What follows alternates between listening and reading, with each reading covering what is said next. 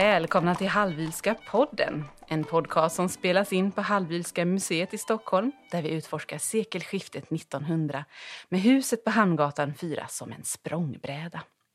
Podden leds av mig. Jag heter Emelie Höglund och arbetar här på museet som enhetschef för pedagogik och besöksservice.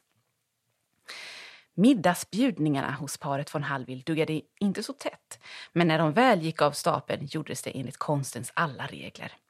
Det var stora arrangemang omgärdade av regler och förväntningar. Hur gick det till? I detta avsnitt ska vi fördjupa oss i sekelskiftets middagsbjudningar. I allt från vett och etikett, inbjudningar, menyer och bordsarrangemang. Och med mig i detta har jag Charlotte Birnbaum, eh, författare och medlem i Gastronomiska akademin. Välkommen! Tack! Och Klara Strömberg, museipedagog här på museet. Välkommen! Tack!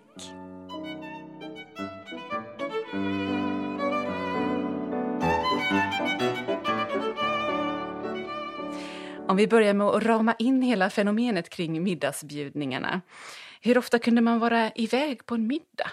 Ja, jag, jag, jag tror att det var ett jäkla spring. Jag har fördjupat mig lite i prins Eugen. Och han höll två middagar i veckan. Mellan januari och juli så hade han 46 middagar. Och därtill kom då tebjudningar, drinkar, supéer han var ju extrem och blandade friskt. Eh, vad är det Karl Gerhard säger? Han säger att eh, han, bland, han bjöd frisk både hovfolk och gycklare. Så han var ju lite speciell på det sättet. Och eh, alla var inte så positiva vid hovet på det sättet han bjöd. Men det var full rulle hela tiden. Men här var det inte lika många bjudningar förstår jag. Nej, hur ofta bjöd man in här på Hallwylska museet? Ja, man bjuder in till de här stora då, liksom, middagarna, mer formella, eh, tre gånger per år. Och det är så många tillfällen som man behöver för att eh, få med alla som, som ska med helt enkelt. För att bjuda alla viktiga personer som måste bjudas. Då blir det tre gånger per år. För hur många fanns det plats vid bordet? Det finns ungefär 36 mm, brukar man säga. Mm. Eh, men tveksamt om de kommer upp i den siffran mellan 25 och 30, lite över 30 mm. kan man säga. Så runt 30 personer. Det var kanske mer det vanliga. Och det är samma mm. middagsbord som man använder då också som kan eh, justeras från att rymmas fyra personer till potentiellt 36 mm. sittande Fylla hela rummet. Mm. Men då var det olika personer som skulle bjudas till tre olika tillfällen eller det fanns en viss eh, Precis. formalitet kring det där. Ja, och det här, eh, vi ser lite olika. Eh, man vet en hel del utifrån då den här betjänten, Eskil, som jobbade i huset. Och då kan man se att bland annat då så ska man bjuda liksom den diplomatiska kåren, så ambassadörer och så vidare. Övriga förnäma gäster, säger han. Ehm, så liksom, ja, adel, en del kungligheter också. Oscar den andre är här lite grann, men framförallt kronprinsen och Gustav Adolf. Och sen vad man kallar för så övriga umgängesvänner. Och såklart släkt och vänner och sådär. En del konstnärer lite grann och, och så. Ehm, men sen återkommer ju också de här nära personerna på betydligt fler tillställningar i huset som är inte lika formella utan för nära och kära. Det finns en viss förväntan på en person inom det övre samhällsskiktet också vid den här tiden att vara värd och arrangera middagsbjudningar. Eh, och prins Eugen verkar ju ta i där. Men, men som jag förstår det är tre ungefär minimum vad man kommer undan med. Ja, och det är lite roligt att de, eller det säger ju någonting om dem, att de stannar där. Eh, det verkar inte vara ett jättestort intresse för dem av vad vi kan döma då och eh, ett nödvändigt ont kan man nästan säga snarare. För det som är lite eget då, eller, eller det, det normala är väl att man sprider ut de här tre middagarna under festsäsongen. Så att framförallt eh, på vårvintern men också lite på hösten. Men här kör de då samma vecka. Eh, tre middagar, en intensiv vecka men då slipper man tänka på det ett år framöver. Och var det samma meny och så då? Samma meny. Då kan man ju handla samtidigt. Mm. Eh, hyra in extra personal.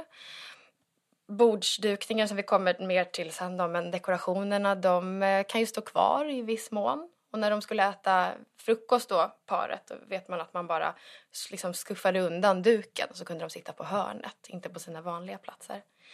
Man förbereder, liksom, trycker inbjudningar, allt det där. Allt det förbereder man för tre middagar. River av plåstret och sen eh, kan man fokusera på sitt, det man tycker är roligare. Då måste jag underlätta hela arrangemanget föreställer jag mig. Men det är ju mycket förberedelser inför en sån här eh, middagsbjudning också. Man bara tänker på vad som försiggår nere i köket. Hur många rätter kunde man servera vid ett sånt här tillfälle? Alltså, om man utgår från, från den här familjen då så kan det vara 9 till 14 brukar man säga. Eh, uppdelat i tre avdelningar. Så, eh, förrätt, varmrätt och efterrätt. Och då var det väldigt, väldigt bra med den här tryckta menyn som alla fick, Precis. eller hur? Ja. Så man kunde titta lite och säga till servitörer, inte så mycket av det, för man kanske sparade till sin älsklingsrätt, så man visste vad som skulle komma. Ja, Det är ganska roligt. smart. Ja, vi tänker oss ju ofta tror jag idag att man sitter där och tvingar i sig som, som man kanske själv gör när man är bortbjuden. Man, ja, nu bjuds det, då äter man liksom. Men som du säger, det var ju helt okej att liksom tacka nej till lite diskret. Det finns en anekdot om eh, Dr. Höök som var familjens läkare och en, en eh, frekvent gäst. Som att han tydligen, eh, när han inte ville ha något av dryckerna, liksom, då eh, satte han bara glaset upp och ner. Och det ansågs ju lite liksom vulgärt kanske, men också lite lustigt. En, en egenhet han hade. Det var fel sätt. Mm, Det var också så man hanterade allergier, eller hur? Man bara undanber sig. Man förväntas ha koll på vad som ingår i de olika rätterna. Inga för, liksom, ingen information sådär och inte heller någon specialkost som jag förstår Nej, det. Utan då tackar man nej. Men finns det 14 rätter så. Men jag tänker om man går tillbaka till tiden under barocken och så, då, då serverades ju ännu fler rätter. Men då à la français, att allting stod framme på bordet. Och då fanns ju allt. Och på den tiden så trodde man mycket på det här med de olika kroppsvätskorna. Så då kunde man välja eh, det som passade. Eh, om man var en melankoliker då kanske man ville ha en hetsande duva. Eller så, så att man kunde välja på det sättet. Ja. Så det där tanken med att veta själv vad man ska äta, den är gammal. Ja, spännande. Det måste det också finnas en tanke om att maten kan förändra en lite grann då Ja, också. oh ja, oh ja, absolut. Man blir vad man äter. Ja. Det gäller att vara påläst. Ja, hur står sig de här... Känner vi till några fler hushåll som har den här typen av arrangemang att man river av allt på en vecka? Eller är det väldigt ovanligt? Vad säger ni? Jag vet faktiskt inte. Jag skulle kunna tänka mig att det var ganska vanligt för det är ju väldigt praktiskt. Och just det här, det dukade bordet vid den här tiden var ju så otroligt överlastat. Med så mycket grunkor och grejer och silvret skulle putsas och det var tunga saker. Om man jämför med den tid som jag har jobbat med mer under barocken. När man tänker, det hallwylska bordet är ju väldigt barockt. Men det är väldigt statiskt. För under barocken, då hände det mycket mer på bordet. Eh, det var fullt av överraskningar. Man åt och själva bordsdekorationerna. Nu fanns ju en slags platåer. Men förr så kunde det bäras in fantastiska sockerskulpturer och pastejer. Det kanske hoppade ut en småväxt page och viftade med en fana. Det hände saker hela tiden. Det var roligt. Det var eh, ett flöde. Det var allt annat än eh, fast. Det var flytande helt enkelt. Mm. Så det, det, det, är en, det är en stor skillnad. Men för ögat när man ser det på bild eller så, då tror jag att det, det är ganska likt den tiden. Och att man la mycket krut nu på maten. Nu var ju maten god och eh, serverades varm, alla ryss. Så att maten kom in, om man kom in med en stek så var den uppskuren men hopsatt så att den såg inte uppskuren ut och serverades. Eh, bara några år tidigare så hade allting stått på bordet länge och var kallt och tråkigt. Så nu var idén att det skulle tilltala både öga och gom. Så att varm mat, det är något ganska nytt på festbordet. Spännande. Ja, jag känner inte till eh, något annat hushåll som gör precis så här. Men som du säger, det är ju praktiskt. Och det är ju inte heller så att... Eller liksom dagarna är ju fyllda av aktiviteter ändå. Även om man inte ordnar de här societetsmiddagarna själv så är det ju... eh, I det här huset så har ju paret daggarderober där man hänger in morgondagens ombyten. För det kan vara upp till sex stycken utifrån olika aktiviteter. Så att, ja, det är inte så att man har tråkigt än om man lägger de här. ja. Även om man själv inte så ofta är värd kanske man går desto oftare på andras bjudningar. Vet vi någonting om det? Hur det ser ut? Hur ofta förekommer det att man är bortbjuden? Ja, ehm, sju till åtta inbjudningar per vecka eh, kan de få här. Sen verkar det väl, jag har ingen exakt siffra sådär, men det verkar ju som att de inte går på alla de här inbjudningarna. ehm, utan att eh, de tackar nej en del. Men man kan ju inte, som vi var inne på lite, att man, man kan ju inte tacka nej hela tiden. Ehm, för att man måste ju visa upp sig själv. Alltså det är ju det de här middagarna handlar om. Både att delta och att hålla dem själv. Att, ehm, man kan inte bara kalla sig för greve och sen låsa in sig i sitt stora hus. Utan man måste uppvärdera sin status hela tiden. Så det är väl en balansgång. Mm. Mm. Får jag fråga en sak som jag undrar? Eh, kunde det vara så, jag tänker nu slutet av 1800-talet, början av 1900-talet, då är det ju så många restauranger och hotell och klubbar och sånt som sällskapet som öppnar. Gick de någonsin på något sånt? På lokal, så att säga? Jag tänker mig nu, nu spekulerar jag bara för att jag vet inte exakt, men jag tänker mig att det kanske är, inte Wilhelmina i alla fall, eh, utan det är väl en ganska liksom manlig Ja, företeelse. herrklubben. Ja, Mm. precis. Att man eh, liksom går män tillsammans på eh, lokal. Ehm, jag vet inte om Walter sprang på sånt så mycket. Jag, inte som jag har förstått Nej, det. nej. Åker till operan en del. Det gör han. Sen var han ju med i en del sällskap också som Ja, Johanniterorden precis. och sånt. Mm, Men jag vet inte om de heller gick på lokal. Däremot barnbarnet Rolf Dömare var ju mycket på Ja. olika hotell och sådär. Mm. Eh, och hängde runt. Ja, de sällskapen Walter deltar i är ju mer liksom privata. Liksom. De Det inte- kanske, det kanske är mycket en generationsfråga också. Ja. Tänker jag. Det är ju många år emellan de här personligheterna Mm. Också. Mm. Det, när eh, paret von Hallwyl bodde i det här huset så var de ju trots allt åldrande. Precis. Ja, det låter ju så när man, när man säger det ibland på visningar att, eh, att de är i 50-årsåldern. Men, men det, är ju, det var ju betydligt mer än det är idag. Ja, visst. Och sen också att man tänker på att... Jag tänker på de här eh, balerna som ungdomarna går på när de ska hitta en person att gifta sig med. Eh, Wilhelmina går ju igenom två såna hela säsonger och sen avbryter hon sin tredje. Och sen kommer hon ju träffa Walter på annat håll då i Tyskland eh, på kurort. Men en sån säsong kan ju innebära ja, men runt 50 baler. Eh, alltså det är ju ett intensivt eh, sällskapsliv. Och sen ska man vara förkläde till sina då tre döttrar som växer upp och ska också introduceras sådär. Och då är man väl väldigt trött på det där, tänker jag, när man är eh, liksom i 50-årsåldern. När allt är avklarat, alla de här då har man åtagandena. varit på sin liksom, del. Då föredrar man de små bjudningarna Ja, istället. Med de närmsta förstå. vännerna kanske. Men tebjudningar och så eh, förekom? Ja, det förekommer ju också. Och så har man sina vita handskar i reserv i, med sig som man spiller på första bjudningen så har man nya till nästa. Ja, ja, ja. ja. Ja, jag läste någonstans att man måste äga 15 par handskar eller något sånt för att klara av Jag håller med. erbjudningarna. Och det fanns sådana man kunde knäppa upp så man kunde vika upp eh, Ja. så att bara handen kommer ut och sen snabbt ta på igen och så vidare. Oj, Så det finns alla möjliga finesser för sällskaplivet eh, vid den här tiden. Vilken typ av andra? Det är, det är inte bara tebjudningar utan också musikaftnar och sådant. Ja, men en hel del supéer. Eh, Walter har sina herrmiddagar och då eh, har man ofta smörgåsbord eh, och är i stora salongen och sådär.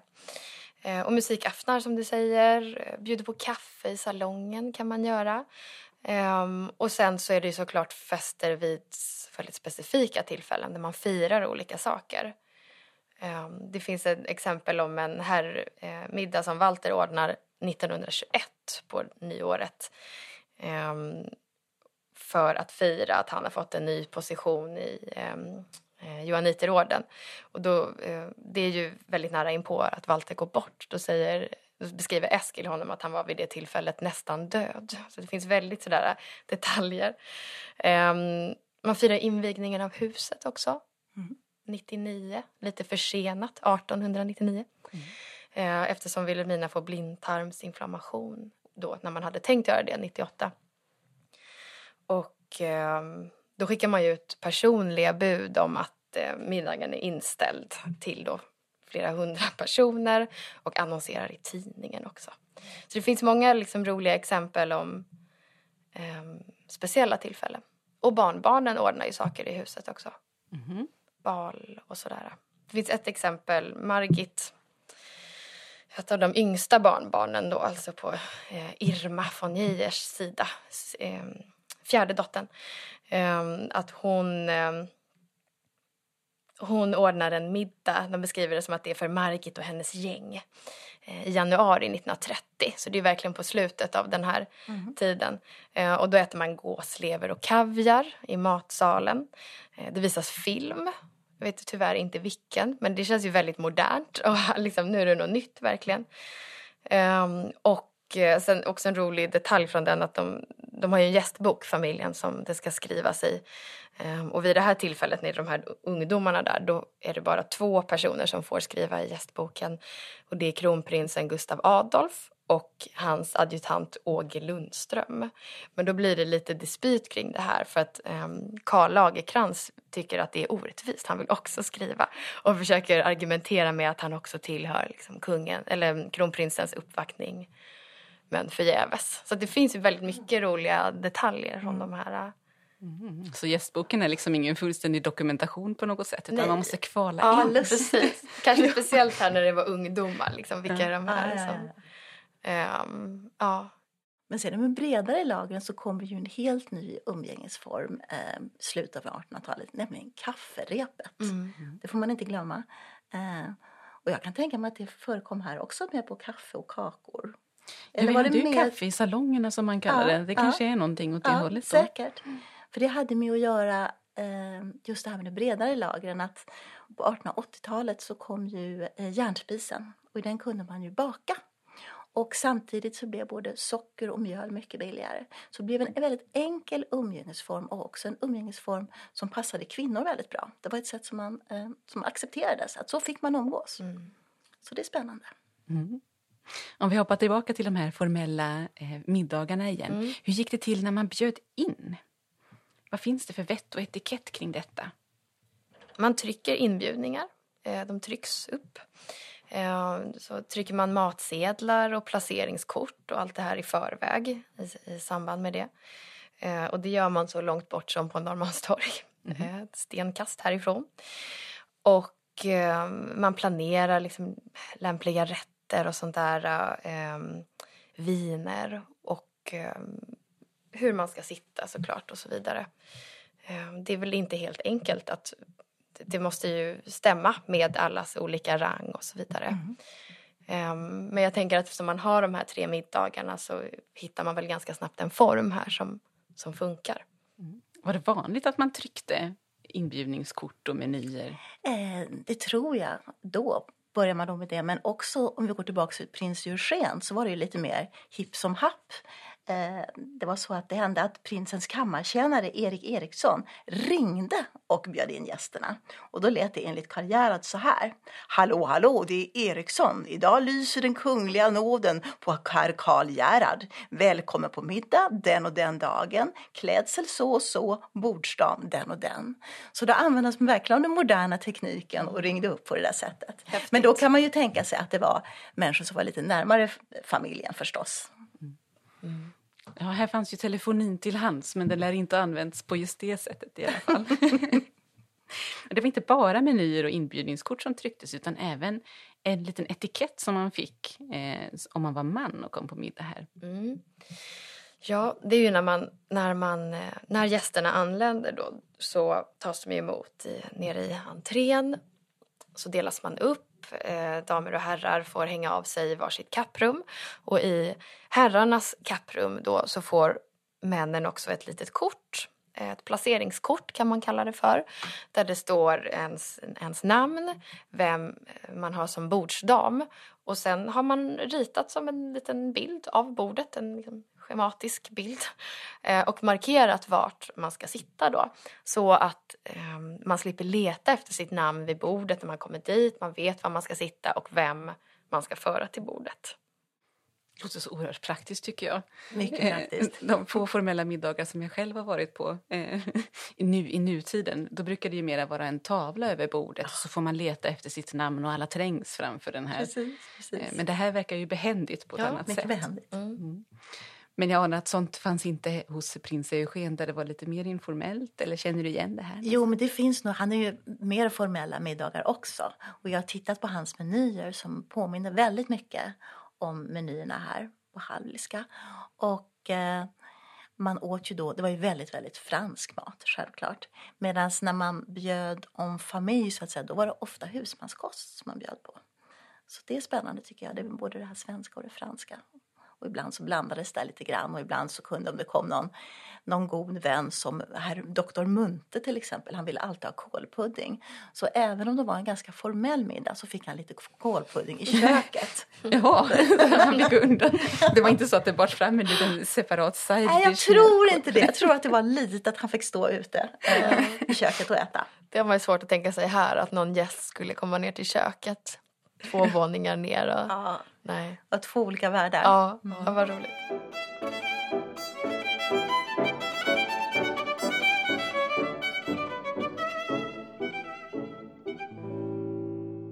Om vi tittar lite mer på det här välkomnandet så kunde det också synas redan på utsidan av huset Ja. att det var en stor middagsbjudning på gång. Verkligen. Hur syntes detta? Ja, det är ganska... ehm, det var väldigt tydligt. Man sätter upp en stor baldakin utanför um, entrén. Så ett, eh, ja, ett stort tak eh, som, med pelare som är lite så här um, svärvda, liksom, har jag för mig att de är. Och eh, den här baldakinen är ju så pass stor att den går en bit ut i gatan. Och därför behöver man två konstaplar som två trafikpoliser dirigerar om trafiken. Så att man kunde ju verkligen få påverka stadsmiljön också om man var så här viktig. Ehm, och ehm, de flesta gäster får ju då gå av utanför och gå in i valvet och sen upp för entrén. Men de kungliga gästerna får köra in genom valvet och parkera på innergården. Precis som, som paret ju såklart gör, har sin bil där. Och du berättade att man delades upp när man kom in i Mm. entrén och det är betjänter som tar emot en då, alltså en manlig betjäning. Ja, och det är ju... ehm, ja, jag vet inte hur... Men, men det anses extra elegant för att det är ju såklart dyrare med manliga löner. Ah. Ehm, så att eh, det är ett, ett, ett liksom, liten statusmarkör och en, en gest. Ehm, och och eh, då är ju de också, ja, de står där och, och tar emot. Ehm, chauffören Linkvist assisterar också där då till exempel. Inte bara betjänten Eskil utan även chauffören får hjälpa till. Han eh, har ju, eh, han gjorde det lite motvilligt som jag förstått det först, även servera och sådär. Ehm, men han beklagade sig också över att han inte hade några tillräckligt många arbetsuppgifter eftersom han ju, som han sa, då mest körde Walter till Operan. Eh, Så Det var skylla sig väl, själv. Ja. Ja, det var väl kanske, det- då blev det så, fick han hjälpa till här. Det verkar väl ha varit något ändå för honom. Han ville ha fler köruppdrag Ja, kanske. precis, det blev något annat. Men får jag fråga, hur många var anställda? Hur många fanns det i personalen? Eh, tio brukar man säga som eh, däromkring, samt, som mest samtidigt. Mm. Sen förändras det ju med tiden, när det, sker min, när det är mindre aktivitet i huset, när de är äldre så blir man lite färre. Och sen när Walter går bort så är de ju färre också då, men tio när det är som ståtligast och så. Men när det är såna här bjudningar då tar man in så kallat kalasfolk, Mm. eller hur? Vad, vad blir deras uppgift? Ehm, ja, men man, man behöver ju assistans i alla avdelningar av det här kan man säga. Så till exempel nere i köket behöver man hjälp för att förbereda maten. Eh, diskning, mycket är ju mycket att diska som vi kommer höra. Eh, och ehm, ja, ser, servering behöver man ju också mer hjälp av men det tar man ju inifrån huset framförallt. Mm. Men just de här kalaskokerskor, det var en stor grej på Mm. den tiden som kanske kom in och hjälpte till. Och en kalaskokerska jobbade i princip det som vi skulle kalla catering. Mm. Lite vad som behövdes och tog med sig saker och så. Mm. Spännande att man kan ha det som ett helt yrke då, att vara mm. kalaskokerska. Mm. Men det kan man ju föreställa sig om det var så här mycket middagsbjudningar och all mm. förstärkning ja, visst, som ja, kan visst. behövas i köket. Oh, ja. Ehm, för det skiljer sig ju säkert en hel del från en vardagsmeny med de här, den här mängden. Säkert. Gick man direkt till bord sen? Eller eh, händer det någonting innan? Ja, det händer någonting innan. Um, de får skrida upp för den stora trappan då, gästerna, eh, efter att de har tagits emot där nere och hängt av sig. Um, och uh, så leds man in i stora salongen som ju är husets um, största rum till att börja med men också eh, väldigt, väldigt guldigt. Det mesta är förgyllt där inne och så är det ju uh, möbler från ehm, um, senbarocken, så att det är in på 1700-talet men det är liksom barockt fortfarande. Så att det är väldigt storslaget. Um, och man ska ju känna sig speciellt invald då att få träda in i det här liksom, vackra rummet. Um, det är och, bara öppet när det är festligheter. Ja, precis. Det sparas på annars. Uh, och det tycker jag är roligt att jämföra med att den, den retoriken som liksom barockens stil har är ju mycket att man ska känna sig inkluderad men också liten inför det här mm. stora. Och här används det ju på ett liknande sätt men kanske inte med den här enväldes retoriken men att man ska känna sig väldigt speciell och också se hur mycket de har här. Absolut. Men om det hade varit under barocken så kanske man hade mötts av en fantastisk eh, servettskulptur. Mm. Någonting som man borde göra, gjorde ofta just till det att man anlände kanske till någon slags fördring som vi skulle kalla det för, det var att klä borden med jättelika dukar som var brutna som bergslandskap. Mm. Som skulle då symbolisera antingen världen eller hedersgästen eller både och rikedom, eh, land, alltså tillgångar överhuvudtaget, allmän potens och styrka. Så det här höll någon stackars människa på att bryta och bryta eh, kanske ett par månader. Man kommer in, man tittar på det här. Sen kommer det in en betjänt och plattar till alltihopa. Och in kommer nya servetter i form av slott och djur som ställs fram. Och sen så tar, skålar man och sen går man in och äter. Så det var ett mm. extra moment där. Men det var det vi pratade om, att det skulle hända ja, saker hela det levande, tiden. Liksom, levande. föränderliga. Mm. Och då befinner vi oss på 1600-talet ungefär. Och befinner oss på 1500 och 1600-talet. Ja. Mm. Finns det någonting liknande upplevelsebaserat kring sekelskiftet eller har det stelnat i sin form? Jag tänker på den här hemliga orkestern som de hade. Det tyckte jag var roligt. Det måste ja, du berätta om. Ja, Ja, precis. För att om, om man har varit på Hallwylska museet och då har man ju sett kanske matsalen och eh, när bordet är helt utdraget då, bli, då blir det ju lika långt som rummet så det blir trångt. Man har också breddat bordet så det finns väldigt lite yta. Eh, serveringspersonalen kommer faktiskt inte ens runt bordet utan de får cirkulera genom serveringsrummet som har då en dörr på vardera sida om bordet. Där har man också satt in svängdörrar för att förenkla det här. Men så det är helt enkelt väldigt trångt. Och eh, var sätter man då eh, musikerna? Man vill ju ha musik.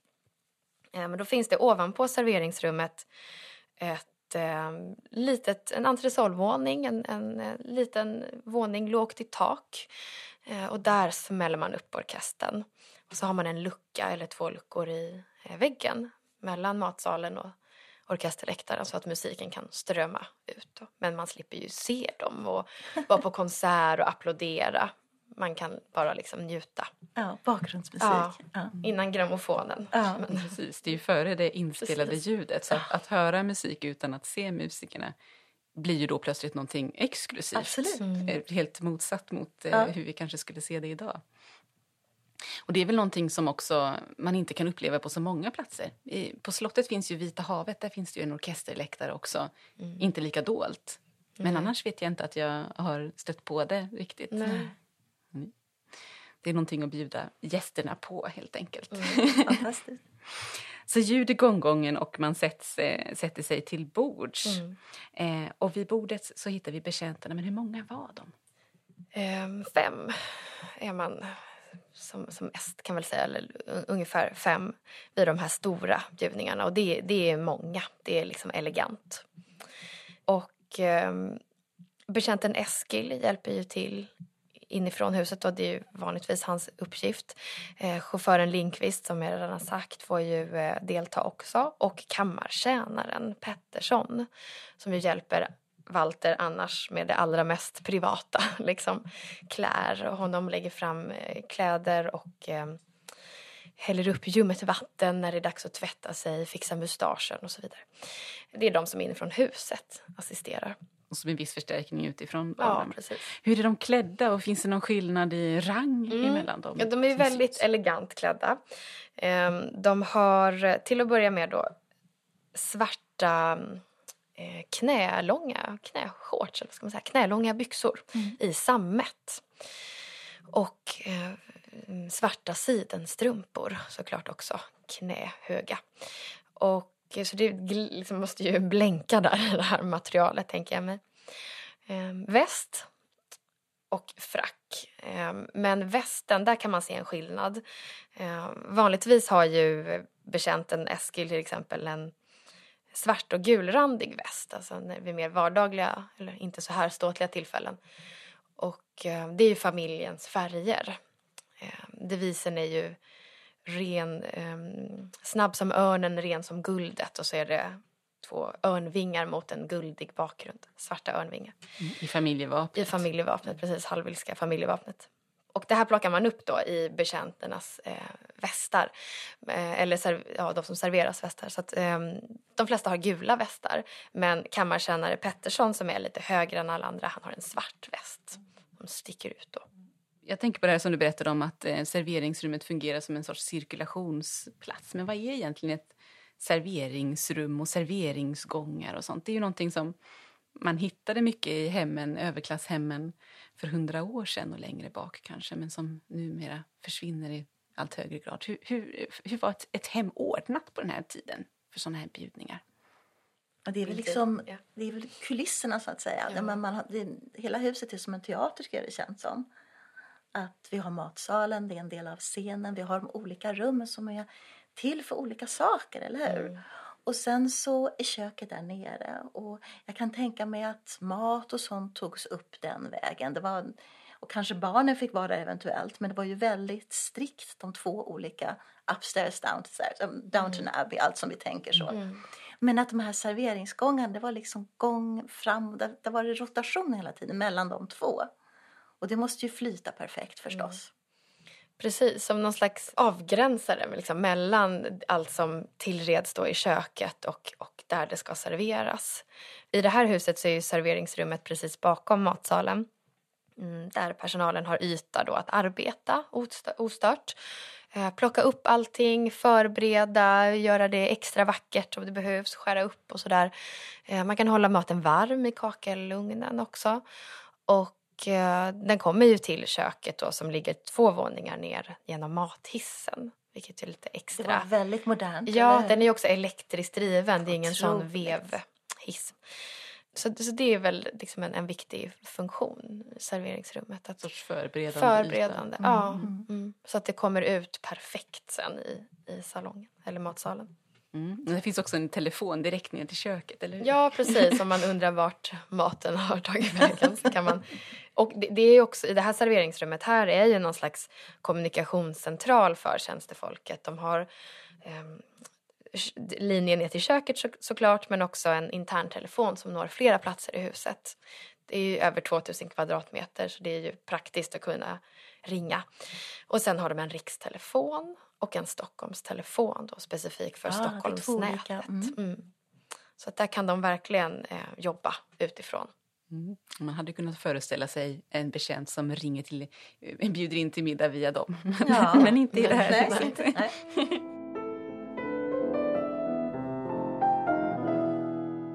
Hur går serveringen till? Vi var ju inne lite grann på det, att det fanns två olika sätt eh, alla française där det var framme hela tiden som ett blickfång och alla ryss där det bärs fram efterhand. Men det finns något sorts skifte i när man går från det ena till det andra. Rent modemässigt. Ja, jag vet att, eller jag tror att det är så att eh, i början av 1800-talet så introducerades det här i Paris. Och då var det en stor kock och en fantastisk konditor som hette Karem som hade varit i tjänst hos tsaren.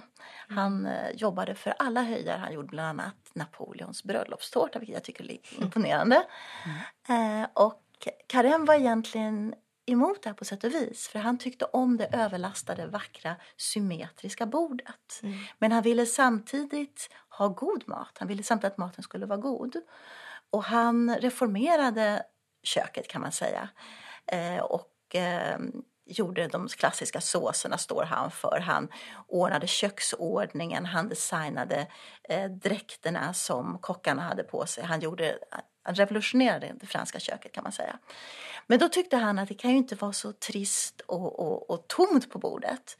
Utan han satt eh, på kvällarna på eh, biblioteket och läste eller tittade på skisser av arkitektoniska skisser som han sen eh, gjorde i socker. Gigantiska stora sockerskulpturer som han fyllde borden med. Eh, som var helt otroliga. Och det här med sockerskulpturer det kommer ju från renässansen och barocken när man använde sig av sånt. Eh, men sen under första delen av 1700-talet så öppnade ju Meissen och Sèvres. Så att eh, då börjar man med porslin istället. Men det tyckte Karem var lite tråkigt så då tar han ett steg tillbaks och använder de här sockerskulpturerna istället. Samtidigt som man kunde få god, varm mat. Så det måste ha varit eh, en slags klimax tror jag i gastronomins historia. Det både var vackert och gott. Mm. Och det var det säkert här, det var ju här också förstås. Man hade kommit så långt och man hade helt eh, man lagade mat på ett helt annat sätt. Man använde sig av färska grönsaker. Jag kan tänka, mycket sparris och sånt kan jag mm. tänka mig. Mm. Vackra grönsaker. Man använde, man gjorde alla dober och sånt vid den här mm. tiden tror jag. Så att man eh, använde eh, grönsakerna, matens riktiga skönhet och så byggde man saker av dem och så åt man mm. dem. Medan man tidigare kanske hade malt ner byggt in grejer i deg och haft mycket starka kryddor kvar från medeltiden och renässansen. Det var först på 1650-talet som den stora kocken Lavarenne revolutionerade köket kan man säga. Och då blev det godare, lättare såser. Man använde smör istället för ister. Man använde färska kryddor, persilja, timjan och så vidare. Och allting blev mycket lättare. Och eh, nu, kan jag, nu flummar jag ut ordentligt här. Men, men någonting i den stilen. Så att jag tror att det var det bästa av två världar det här egentligen. Att ha varm mat fast ändå ett vackert bord. Och det lyckades man ju verkligen här på Hallwylska palatset. Mm. här har man inga sockerskulpturer direkt men man dekorerar bordet på annat vis. Ja, um, och det är ju verkligen den här skillnaden du beskriver. Alltså från det franska till det ryska sättet. Att uh, maten blir ju inte på samma sätt något att titta på här utan den kommer ju ut på tallriken som en portion att äta och då är den ju delad och liksom, ja, inte, inte sådär en hel fågel stoppad med andra saker som, som innan. Då blir det tomt på bordet, så vad ska man ställa där? Ehm, dels kommer det ju såklart en massa specialverktyg och alltså själva ätandet blir mycket mer komplicerat. Um, många olika glas. aldrig funnits så många bestick som det Nej, gör under 1800-talet. Liksom, och så många glas. Ja, så många glas och ett litet saltkar vid varje kuvert och sådär. Men, men sen är det såklart också själva dekorationerna. Uh, som här, här finns det två olika. Det finns den lilla och stora platån i, i det här huset.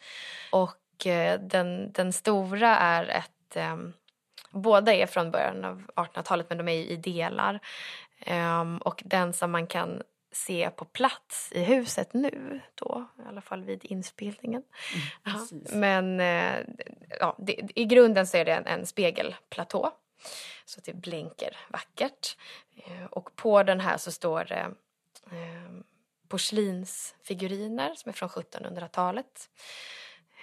Och en större pjäs i mitten, en, en mittuppsats som liksom en, en skål som kröns med då Eh, Eh, frukter.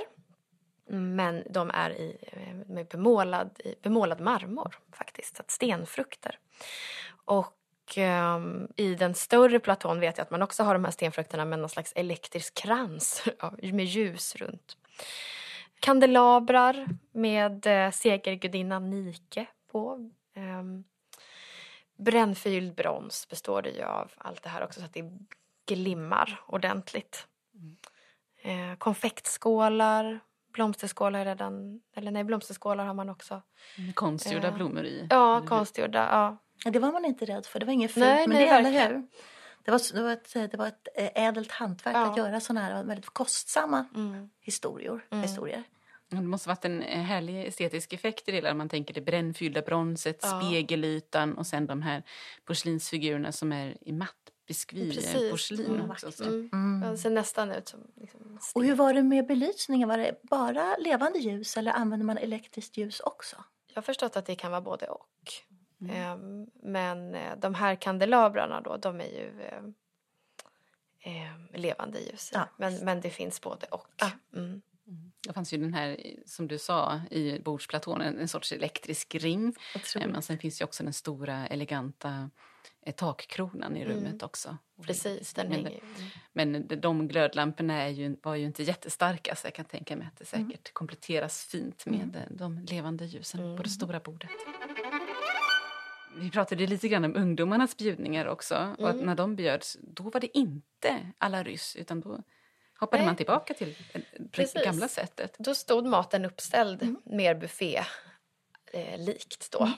Ehm, I matsalen. Ehm, men ehm, alltså när de hade sina egna eh, tillställningar så Som under matsalen. härbjudningarna då lite? Ja, man fick precis. man ville? Ja. Ehm, sen om, om det var ungdomar med på de här större formella middagarna då fick de sitta på andra platser oftast. Det finns undantag. eh, men eh, till exempel i tavelgalleriet, eh, i biljardrummet finns det också, kan man läsa att de har suttit då. Då använder man sig av biljardbordet och har en skiva över. Tillbaka till det stora festbordet nu då. Vi Mm. har bilden av bordsplatån och kanske lite stämning i rummet. Mm. Men hur ser det ut i övrigt? Det är mycket bestick och glas och så vidare. Eh, om vi målar en bild av hur ett festbord ser ut vid den här tiden, vad hittar vi på det? Liksom? Ja, om man utgår från porslin och sånt där så har de i Hallwylska hushållet två vapenserviser. Så alltså en servis eh, bestående av eh, eh, alltså porslin med eh, familjens heraldiska vapen på. Och då beställer man först en från Gustavsberg och sen en från Majsen så att man har, man har två då. då. Och jag vet till exempel i den här från, från Majsen så består det av 120 tallrikar, 42 djupa tallrikar, 83 desserttallrikar. Så det är en enorm liksom, mängd. Silverbestick eh, som är en, eh, var en lysningsgåva, alltså vid förlovningen mellan paret. Eh, och då är det också det här som vi återkom, eller som vi sa förut, alltså väldigt många olika delar. Ja. Ehm, och eh, fyra glas brukar de ha. Men det finns elva olika typer Mm. i det här då glaset som är från Wien, från Lohmeyer. Men till exempel så var det ju vanligt att man hade ett från höger ett starkvinsglas ehm, och sen ett eh, med någon typ av vitt vin eller renvin. Eh, det är ett grönt glas. Och sen ett lite högre rödvinsglas och ett kupat champagneglas också. Så, så ser liksom ett kuvert ut. Och så hade man olika modeller på glasen för stilla och bubbelvatten, eller hur? Ja, ja precis. Mm. Ja. Ramlösa dricker man bland annat. Ramlösa redan. Ja, hur, hur eh, dukar man med det här när du tänker på tallrikarna? Hade man liksom som en trave med alla de här olika rätterna eller kommer de in allt eftersom? Har man en grundtallrik? Ja. Är det bestick på rad utifrån och in? Man Eller- har en grundtallrik och bestick som du sa utifrån och in och så kommer ju tallrikarna med maten på Mm. en efter en så att det står inte flera där redan när man sätter sig. Hu- Huvudtallriken blir som någon sorts underlägg då? Ja, precis. Och det är ju tur eftersom de helst inte bytte duk mellan de här tre middagarna utan eh, man målade över. Man kunde ju försöka tvätta lite lokalt om det var någon fläck eller så, så målar man över med en vit krita. Så, om det inte var någon riktig slabbig person som hade suttit där inne. Tips ifrån Hallwylska hushållet, bara krita över. Så, om man nu gör en sån här ordentlig dukning, för man förstår ju också utifrån Ja. beskrivningen av den här bordsplatån och mängden porslin och allting som står på bordet att det tar tid att sätta det i Mm, ordning. ja. Då vill man inte ta bort allt och byta duken. Mm. Precis, förstår ni vilket öde? Du var inne på servettbrytningar. Hur ser servettbrytningen ut också då? Eh, vid middagsbjudningarna här kring sekelskiftet. Mm. Ehm, jag, jag kan ju bara, jag, utifrån det här huset här så kör man ju olika för män och kvinnor. Ehm, och ofta en typ av solfjäder, om man tänker sig en helt utfälld solfjäder För för damerna. damerna. Mm. Och sen eh, för herrarna gevär som står upp. Liksom. Man har rullat servetterna, svårt att beskriva, men så de står lutade mot varandra. Ehm, ja, Kopplade gevär heter kopplade den. gevär. Mm. Mm, om man vill söka rätt på Mm. den. Det finns säkert eh, väldigt många fler. Men... Men de kunde också ha en sorts brytning där servetten egentligen bara ligger helt Mm. enkelt på tallriken och så. Men var det en stor sak, servettbrytningar kring sekelskiftet, eller är det mer längre bak i historien som... Jo, men det fort, var fortfarande en stor eh, grej. Den fick lite renässans då. Under 1700-talet var servetterna väldigt enkla. Det skulle ju vara naturligt och sådär. Så jag får, tror att de får ett lite uppsving och de var ju tvungna att, och samsas med alla andra tjusiga saker. Det var ju som sagt var så enormt mycket hummergafflar och kotletthållare och allt som skulle vara, finnas på bordet. Så att det är klart att de var tvungna att vara lite mer fluffiga och härliga. Eh, Men under renässansen och barocken då var det inte så att man hade olika servetter bara för kvinnor och män utan då var det individuella servetter. Så om greven den och den hade byggt ett nytt slott så fick han ett slott. Om den och den damen var väldigt förtjust i sin rosenträdgård fick hon en ros och så vidare. Så det var verkligen det som vi kallar för conversation pieces. Och, och Så vad man- sedd man kände sig Ja, som gäst. precis, precis. Så det var väldigt, väldigt eh, tjusigt. Och plus de här eh, munservetterna. Ibland var de så otroligt vackra så man ville ta med sig dem hem och då kunde man få en liten enklare servett till. Eh, men man gjorde också jättelika som skulpturer i linne. Och den här brytningskonsten, det trodde jag eh, i min oskuld länge att det på något sätt är en asiatisk historia, att det har med origami och så att göra. Men det har det inte alls, utan den här brytningskonsten det kommer ur renässansmodet. Eh, när vi fick riktigt, när det kom fantastiska material från fjärran land som man gjorde avancerade eh, klädedräkter av och det kunde vara huvor, det kunde vara ärmar som var vackert brutna eh, och eh, väldigt komplicerade. Eh, till exempel så vet jag Johan Salla som har ställt ut här, en servettkonstnär, expert på detta, enastående i sitt slag. Han har forskat bara i, i Mona Lisas ärmar. Och eh, vilket otroligt arbete. Men du, hur som helst, då gjorde man de här fantastiska kläderna som i princip inte gick att tvätta. Och eh, då måste man ju på något sätt eh, ha en ganska stor servett. Och då istället för att lägga servetten som ett jättelikt badlakan eh, på tallriken så började man bryta dem och göra fantastiska former. Så det är samma typ av växt som det är i eh, de vackra eh, klänningsliven under renässansen i Venedig som då hamnar på tallriken. För att skydda den här För att skydda, fantastiska ja, dräkten. precis, precis. Så det är intressant. Det var spännande. Men det, tänker, det, det du har varit inne på på något sätt, det här att man, att man ehm, skapar väldigt mycket tillfälliga saker. Att man lägger så mycket krut på liksom så här efemärkonst, alltså tillfällighetsarkitektur, Precis. fester, eh, Precis, ceremonier. vattenspel och Ja, allt som bara är för en kväll eller Ja. en vecka eller vad det kan vara. Det ser man inte på samma sätt här utan nu är det de här bronspjäserna Mm. som står där liksom flera hundra år senare. Ja. Och, ehm, Men ändå påminner de mycket om varandra. det Ja, är intressant. de kommer Mm. ur liksom varandra. Ja. Och de har också en liknande funktion som konversationspjäser Ja. som du var inne på. Vad, vad är det för något? Ja, men det tycker jag är en jätterolig och bra sak. Eh, jag tänker man går på middag här så är det så här, ja vad sysslar du med? Var bor du? Och så kan ett, ett, ett samtal börja. Det är ganska tråkigt. Istället för, vad kan det här vara för någonting? Och så att man börjar tala om det man ser på bordet. Det tycker jag är en väldigt trevlig och bra grej. Roliga samtal. Roliga samtal, ja absolut. Och det var också ett sätt att visa, jag menar om vi går tillbaks då längre bak i tiden, så var det ett sätt att visa sitt kunnande på. För man kunde duka fram hela mytologiska historier eller bibliska berättelser på bordet. Man kunde till och med föra politik. Man kunde ehm, skapa fältslag i socker och deg på bordet. Så detta kunde man diskutera om. Så det handlar väldigt mycket om det. En liten rest kanske man ser då i de här beskri Absolut. porslinsfigurerna som Absolut. är antika gudomar i alla fall. Att där finns eh, berättelser att eh, kroka i när man har slut på samtalsämnen Visst. och vädret är avklarat. Ja, och reminiscenser från det här det är också våra, våra små marsipangrisar och sånt där. Att det var ätbara saker. Men Nu finns det bara kvar på det där sättet. Men det är ändå roligt att det finns några spår. Men de här sockerskulpturerna som du berättade om från barocken, de åt man inte eller? De var bara De, till att titta på? det var både och. Ofta kunde man få den som ett minne när man gick därifrån. Att man delade upp dem och damerna fick med sig delar. Men vissa var ju gigantiskt stora. Och det fanns också människor som sparade på de här och hade samlingar av sockerskulpturer. Även om det inte finns några bevarade för att de var ju väldigt sköra och det var fuktigt och det var kackerlackor och råttor och sådär. Så det var svårt. Men, eh, men det fanns eh, ett otroligt intresse och vi vet att några av de största konstnärerna har också designat sockerskulpturer. För om man jobbade vid ett hov då hade man hand om allting, man var anställd som, som, som konstnär.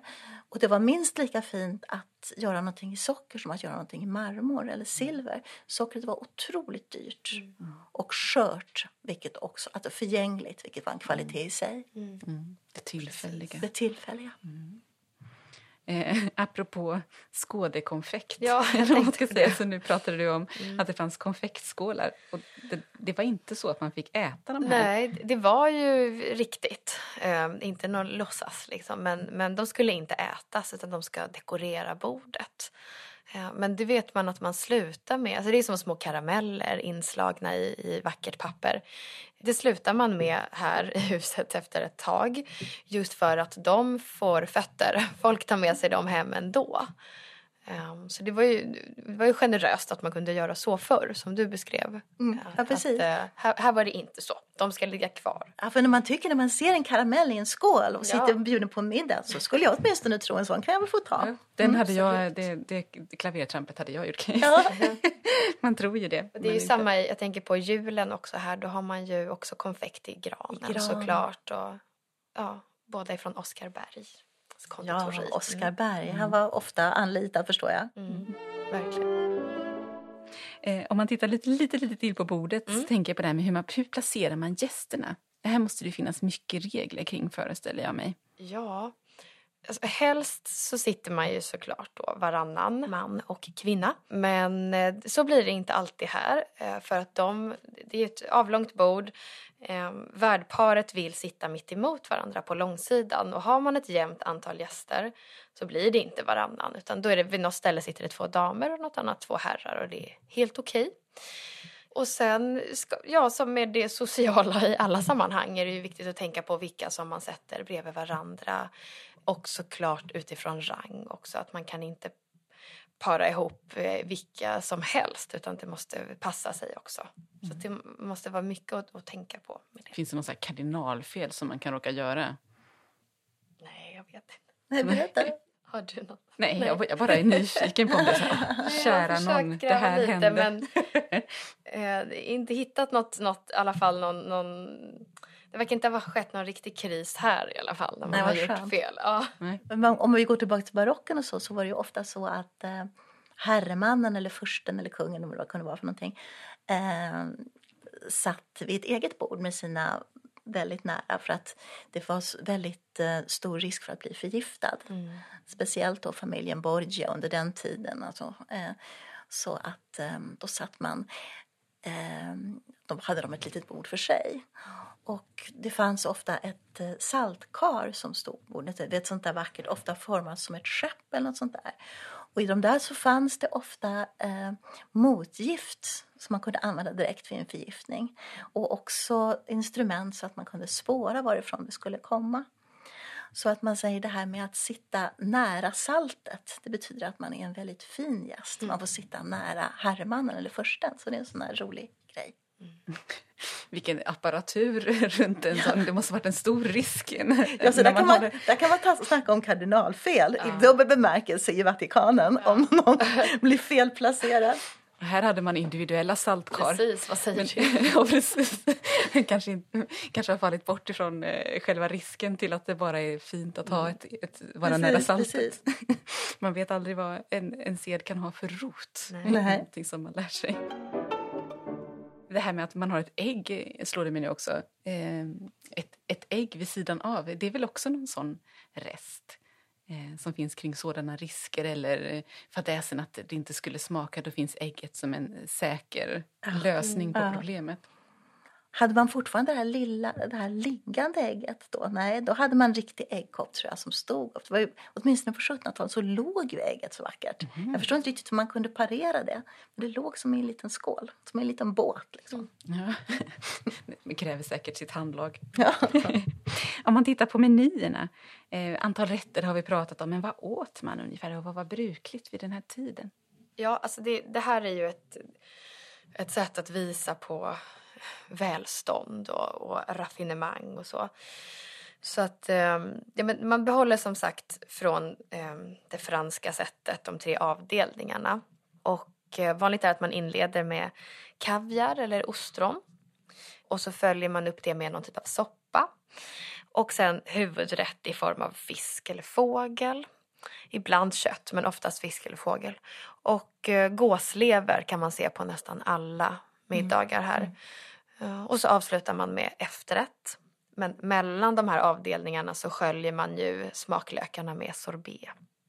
Och ehm, jag har med två exempel, två, två det, menyer. En från 1911 då, där man äter kaviar, sköldpaddssoppa, vilket inte innehöll vid den här tiden sköldpaddskött, men ursprungligen gjorde det det. Eh, sjötunga, kalkon, gåslever en croûte, vaktel, grön sparris, som du sa, eh, glass, ost, frukt som efterrätt.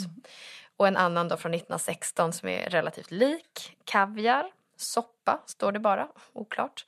Hummer, saltad fårsadel, gåslever, pärlhöns med tryffel, sparris, glassost, persikor. Så att det är ju jätterikt verkligen. Och ehm, det blir populärt, vi pratade om ägg nyss. Alltså att, att stoppa processen, ehm, djuret att växa är ett sätt att visa på välstånd. Så att, ä, att äta unga djur, Ja. eller ägg då, som båda hade kunnat utvecklas till något större, är ju elegant. Majskyckling och Ja, precis. dilam. och Dilam, sånt. ja. Eh, ungtupp. Mm. Eh, men också att eh, ja, ju mindre varan är i säsong, desto bättre. eh, och om vi återgår till sparris då så ska Oscar den andre ha ätit sparris varje dag under en period. Ja, bara för att han kan. Liksom. Ja. De här måltiderna måste ju stå ganska skarp kontrast till vad man äter till vardags. Mm. Hur kunde en vardagsmeny se ut? Bara för att jämföra. Ja, vi har ju kvar otroligt mycket. Det är det som är så kul, att det är så väl dokumenterat, eh, halvölska. Men eh, till att börja med äter man ju verkligen inte nio eller 14 rätter.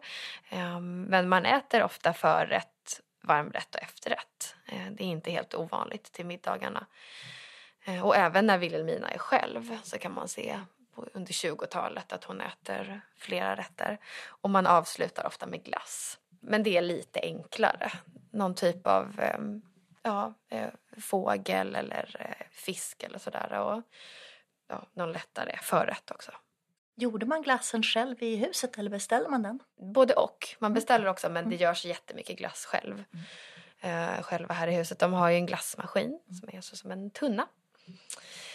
Och så vevar man och så kan man läsa att det krävs fyra slaka armar innan glassen är klar. I katalogen alltså kan man läsa det. Så att två personer vevar sig helt slut. Då är glassen fast och kall och så. Det Eh, tog lång tid. Ja, det tar lång tid. Och man smaksätter den, det framgår ju inte av de här menyerna då, men man smaksätter den ju ofta med frukt och ananas tyckte man var gott. Ananasglass. Exotiskt förstås. Få förunnat. Ja. Ehm, Mm. Men det är en ganska ny efterrätt vid den här tiden, eller hur? Exklusiv, mycket ägg, Ja, väldigt exotisk frukt. Och... Ja. Kajsa Warg skriver om, om, eh, om glassen som hon tycker är en styggelse. Att det är väldigt farligt att äta kalla saker. Tycker hon. Okej. Men hon har ändå många recept redan då på 1700-talet i sin bok. Ja. Trots. ja, precis. Var det något farligt som kunde hända om man åt kallt? Jag vet inte vad som hände. Jag tror man kommer bli galen eller något liknande. Ja. Vi får se upp när sommaren kommer. Hon kanske hade upplevt brain freeze. ja, eller hur?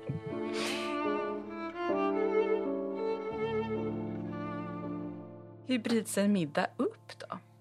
Ja. Är det något som händer efter sista rätten eller går man bara hem? Eh, nej, man, man får, då får man kaffe eh, i stora salongen. Och eh, där är det lite mer avslappnat. Man eh, får kaffet upphällt men sen tar man grädde eller socker om man vill ha det själv. Så pass. Och eh, sen slår man sig också gärna ner i de mindre salongerna. Det finns ju egentligen fyra salonger kan man säga i det här huset. Vardagssalongen, stora salongen och sen herrarnas rökrum och damernas lilla salong.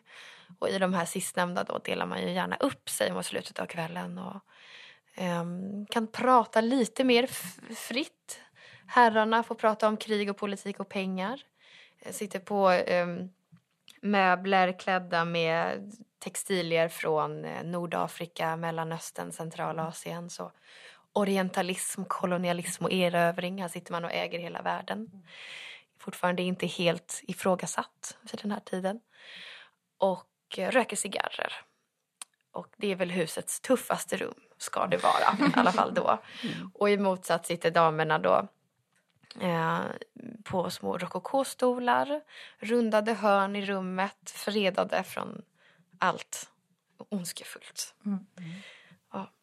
Jag läste någon syrlig beskrivning i en roman om vad man mm. pratar om i damernas salong där det kunde vara eh, allsköns historier om besvärliga pigor, krämpor och eh, fantastiska barn. Ja, precis. Också. Fostra barn och, och tjänstefolk ungefär ja. och hur jobbigt det är. Mm. Um, så ganska skilda samtalsämnen som förväntas i de här rummen. Men då hör det väl också till lite att det också hör till eh, etikettsreglerna att man inte får prata politik och pengar mm. vid bordet. Ah, okay. Att det, det, är ofint på mm. något sätt. Ah, ja. Då krävs det de här separata mm. rummen för de egna ämnena eller man ska säga, i den här väldigt könsuppdelade ja. världen. Det ska väl ha varit, jag tänker på ett av parets döttrar nu, Ellen Rosvall von Hallwyl som eh, ju skiljer sig från sin första man och eh, gifter om sig sen och blir konstnär. Och, eh, att hon vantrivdes väldigt mycket i den här värdinnerollen och vi, de här, att det, var, det gav henne ingenting liksom, att sitta här och diskutera det här du precis sa. Så att ibland kunde det nog vara lite så också. Mm. Det var såklart inte det folk egentligen tänkte på men det var det man fick prata om. Mm. Till synes i alla fall. Mm. Eh, Walter hade ju ett knep för att bryta upp kvällen, i alla fall på musikaftnarna. Mm. Vill du dela med dig av det? Ja, det är lite udda. Eh, han tyckte det var lite kul med fest, men de gick ju aldrig, gästerna. Eh, så då satte han sig vid flygen, Steinway-flygen, och började spela Kungsången. Eh, liksom i hans majestäts ära. Och då reser sig alla upp och ehm, då kan han ju, när han är klar, enkelt liksom passa på, ja men tack ni är på väg, se, tack för att ni kom och runda av kvällen. Smart. Nu måste ju alla förstått vad det. Ja. Ett tips om man befinner sig i en royalistisk krets, då kan man göra Jättebra så. För tips. Alltid köra Kungsholmen. Mm. Men bjudningarna förändras sen när Walter går ur tiden. Vad händer då med hushållet? Ja, de blir ju eh, färre till antal och mindre i storlek. Eh, vi ser inte lika mycket där liksom den eh, absoluta societeten och militärer och diplomater utan mer släkt, vänner, nära personer, eh, medarbetare både till då företaget eh, men också Vilhelminas medarbetare, ska säga hennes museiskapande. Och Ehm, ja, Isak Gustav Claesson till exempel, Julius Kronberg och eh, Dr Höök. Och den där typen av nära och kära. Liksom. Döttrarna såklart och deras respektive. Mm. Tror du att det hänger ihop med att inramningen var viktigare för Walter än för Wilhelmina? Eller är det tiderna som förändras? För då är vi ju, har vi ju kommit in på 1920-talet trots allt. Precis, mm. jag tror att det är både och. Det, det verkar ju tydligt vara så att Walter tycker mer om det här. Men sen är man ju också i en helt annan tid då. Jag tänker på liksom, första världskriget som man brukar ange som något som förändrar allting. Um, bryter sönder liksom, gamla monarkier och samhällssystem och idéer om krigsföring, ära. Allt skakas om och um, det blir lite utdaterat, det här gamla. På vissa platser i Europa så har ju nästan monarkin spelat ut sin rätt. och Eh, de har förintat varandra. Och det visar väl på något sätt att man kan göra saker annorlunda. Ehm, jag tänker att ja, men det, det, det gamla slam, samhället är slaget i små bitar på något sätt. Och så kommer ju liksom, man tänker inom konsten, liksom modernismen. Man slutar skriva på vers. Picasso målar saker från alla håll samtidigt. Allt blir liksom fragmenterat och det här manierade samhället som 18, där det finns de här som stela reglerna det känns ju liksom ja, inaktuellt för många. Inte alla, inte överallt, men det börjar ju verkligen skakas mm. om där. Så det är väl eh, både och här tror jag. Mm. Jag tänker också på det här att Wilhelmina, det finns ju någon berättelse om att hon går ner till tjänstefolket i köket och sitter där någon gång med dem när hon är på slutet liksom ensam. Och det hade ju aldrig hänt liksom 1898 tror jag när de flyttar in i huset mm. utan ja, det, det är verkligen och det hade både tider. med makens bortgång och tidssammanhanget ja, precis. att hon ja, gick ner. Mm. Verkligen. Mm. Mm. mm. Ja, intressant. Här i huset så dokumenteras ju bjudningen också men det sker dagen efter. Vilket vi kan kännas lite förvånade. Det känns ju som att man kanske gör bordsplaceringen innan och sen att det är det som är dokumenterat. Mm. Eh, brukar man göra så här eller är det Vilhelminas museiprojekt som liksom ska ha så som det faktiskt blev tror du? Jag vet faktiskt inte men det känns ju väldigt mycket som en del av hennes, hennes museiprojekt där allt ska sparas och mm. dokumenteras. Um, och ja, det är lite lustigt att de gör det i efterhand. Då undrar man om det fanns, att det hände saker som gjorde att det ändrades. Ja, Planen från liksom Man undrar om det liksom fixades till lite. Precis. Ja. någon som vägrade sitta bredvid någon. Ja, precis. Någon som inte kvalade in i gästboken. Ja, precis. Som blev sur och gick. Jag ja. tänker också på eh, bandet till tjänstefolket där. Att även tjänstefolket är involverade i dokumentationen utav mm. hur de här bjudningarna gick till. Och mycket som vi vet, vet vi ju just genom Eskil som du har nämnt Precis, han skriver jättemycket eller berättar. Eh, de intervjuas ju tjänstefolket och då får man ju höra liksom mycket om det här. Så att de är ju verkligen ögon och öron åt oss idag på något sätt. Mm. Sen är det ju så synd att vi vet ju så ganska lite om dem som personer och varför de hamnade här, hur liksom det gick till. Ofta var det på rekommendation men det, det var inte fokuset i de här intervjuerna utan då fick ju de berätta om paret och hushållet och så. Så det, det hade varit kul att veta mer om, om dem. Mm. Ja, det förändras vad man är intresserad av. Ja, de precis. intervjuerna du nämner kanske man ska säga mm. gjordes ju när, när museet blev till precis. av den dåvarande mm. museipersonalen. Mm. Vi sitter ju här nu eh, under vårvintern och spelar in och snön faller fastän att det är slutet av mars. Och hade vi varit för hundra år sedan hade det varit mitt i den här festsäsongen. Eh, och medan vi pratar står Juan Saljas nere i biljarden och bryter servetter. Så att vi har, vi har liksom den rätta stämningen runt absolut, oss. Ja, hoppas att det skiner igenom i avsnittet och att man blir sugen på att anordna en middag. Kanske inte riktigt så här formell, men ändå. Eh, tack Klara och tack Charlotte för att ni kom hit och delade med er av ert kunnande. Och tack också alla ni som har lyssnat till oss.